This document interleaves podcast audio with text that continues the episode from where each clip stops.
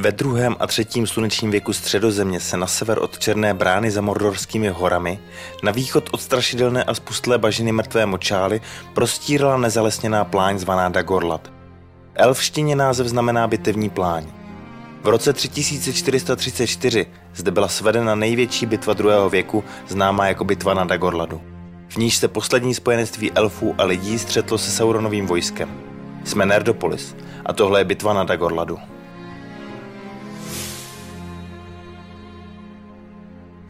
Po pádu Númenoru v roce 3319 druhého věku přišel Sauron ve zkáze království o svoje tělo, ale jeho duch se vrátil zpět do středozemě, kde si vytvořil novou a napole strašlivou podobu. Opět si navlékl jeden prsten, který zanechal v Mordoru, oděl se temnou mocí a vyhlásil válku proti elfům Eldar a mužům ze západní říše. Ohně hory osudu znovu procitly a Sauron schromáždil velkou sílu svých služebníků z východu a z jihu.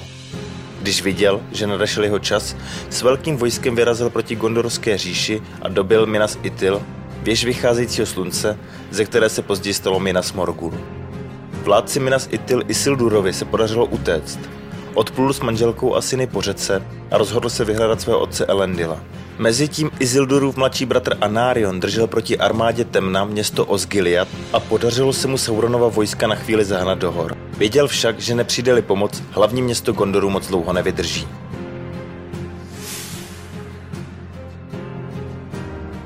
Když se Elendil Vysoký, velekrál Gondoru a Arnoru, dozvěděl o možném nebezpečí pro celou středozemi, neváhal a vydal se za noldorským velekrálem elfu Gilgaladem. Vědomi si oba nebezpečí sílící moci Saurona, jež by mohl své nepřátelé porazit jednoho po druhém, svolali Elendil a Gilgalad roku 3432. věku radu. Téhož roku vznikla aliance známá jako poslední spojenectví elfů a lidí. Následně se vydali na východ středozemě. Svolali velké vojsko lidí i elfů a schromáždili se roku 3431 ve skrytém údolí Imladris, známém mezi lidmi jako Roklinka. Domovu Gilgaladova herolda Elronda. Později se říkalo, že vojsko, které se zde sešlo, bylo krásnější a vyzbrojenější než všechna další, která od té doby středozem viděla. A žádné takhle velké se nesešlo od útoku Valar na Tongorodrim, štíty tří sopek, které si vstyčil Morgot nad svojí pevností Angband. Vojsko posledního spojenectví následně putovalo směrem k Mordoru a v roce 3434 přešlo mnoha průsmyky Mlžné hory, kde se k němu připojil Orofer ze Zeleného hvozdu, Amdir z Lorienu a Durin IV. z Morie. Poté pochodovali po proudu řeky Anduiny. Poslední spojenectví se spojilo s Anarionovou armádou z Gondoru, která do té doby bránila Osgiliad a Minas Itil, později nazvané Minas Tirith. Nakonec spojená vojska došla na plán Dagorlat, kde se střetla se silami Saurona.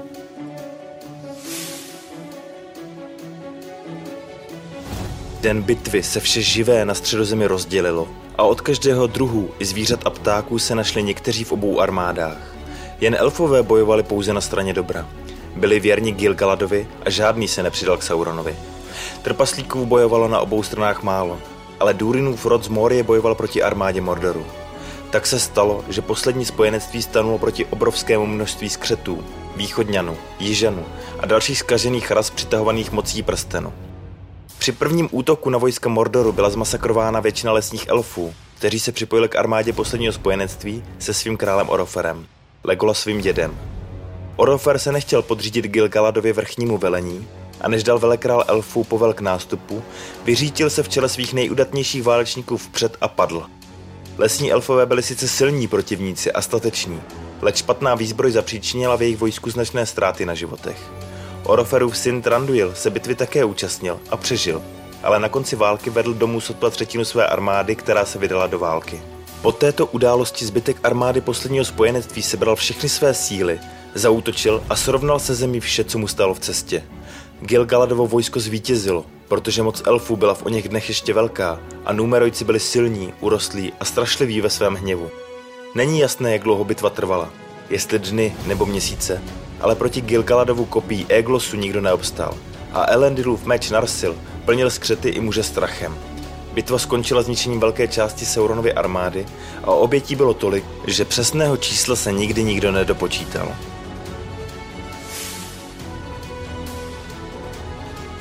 Po vítězné bitvě vešli Elendil a Gilgalad v čele svých vojsk do Mordoru, obklíčili Sauronovu pevnost a obléhali ji sedm let.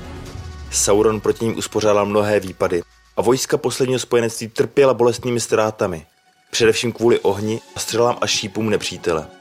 V údolí Gorgorod byl například zabit Elendilův syn Anarion a mnoho dalších. Obklíčení Baradur ale fungovalo, takže temný pán Sauron musel vyjít ven před svou pevnost a utkal se s Gilgaladem a Elendilem.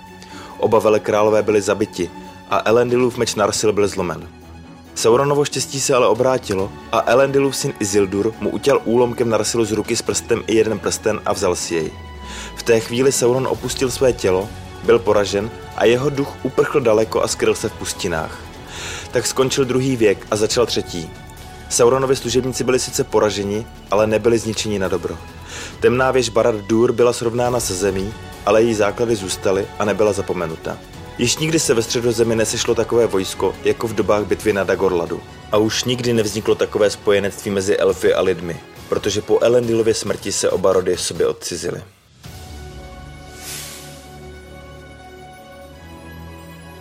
Během války o prsten se Sauron rozhodl, že na Dagorladu bojovat nebude. Nechal kapitány západu přijít až k bráně Mordoru, než vypustil své obrovské vojsko. A to v marné naději, že se jich armády zmocní strach a on je zažene zpět na Dagorlad, kde je pobije. Leč jeho plány přišly v niveč, když byl jeden prsten zničen a Sauron na dobro poražen. Tohle byl příběh bitvy na Dagorladu. Největší bitvy, jakou středozem viděla. Budeme rádi, když nám napíšete, jaká další vyprávění byste si přáli slyšet. Nerdopolis kromě YouTube můžete odebírat v podcastových aplikacích jako Spotify nebo Apple Podcasts. Víc zajímavostí, ale hlavně zábavy najdete na našem Facebooku nebo Instagramu. Děkujeme za vaši pozornost. Od mikrofonu se loučí a zvuk připravil Libovan Kenobi. Scénář a video zpracoval Honzí Křepelka. Geek and Proud.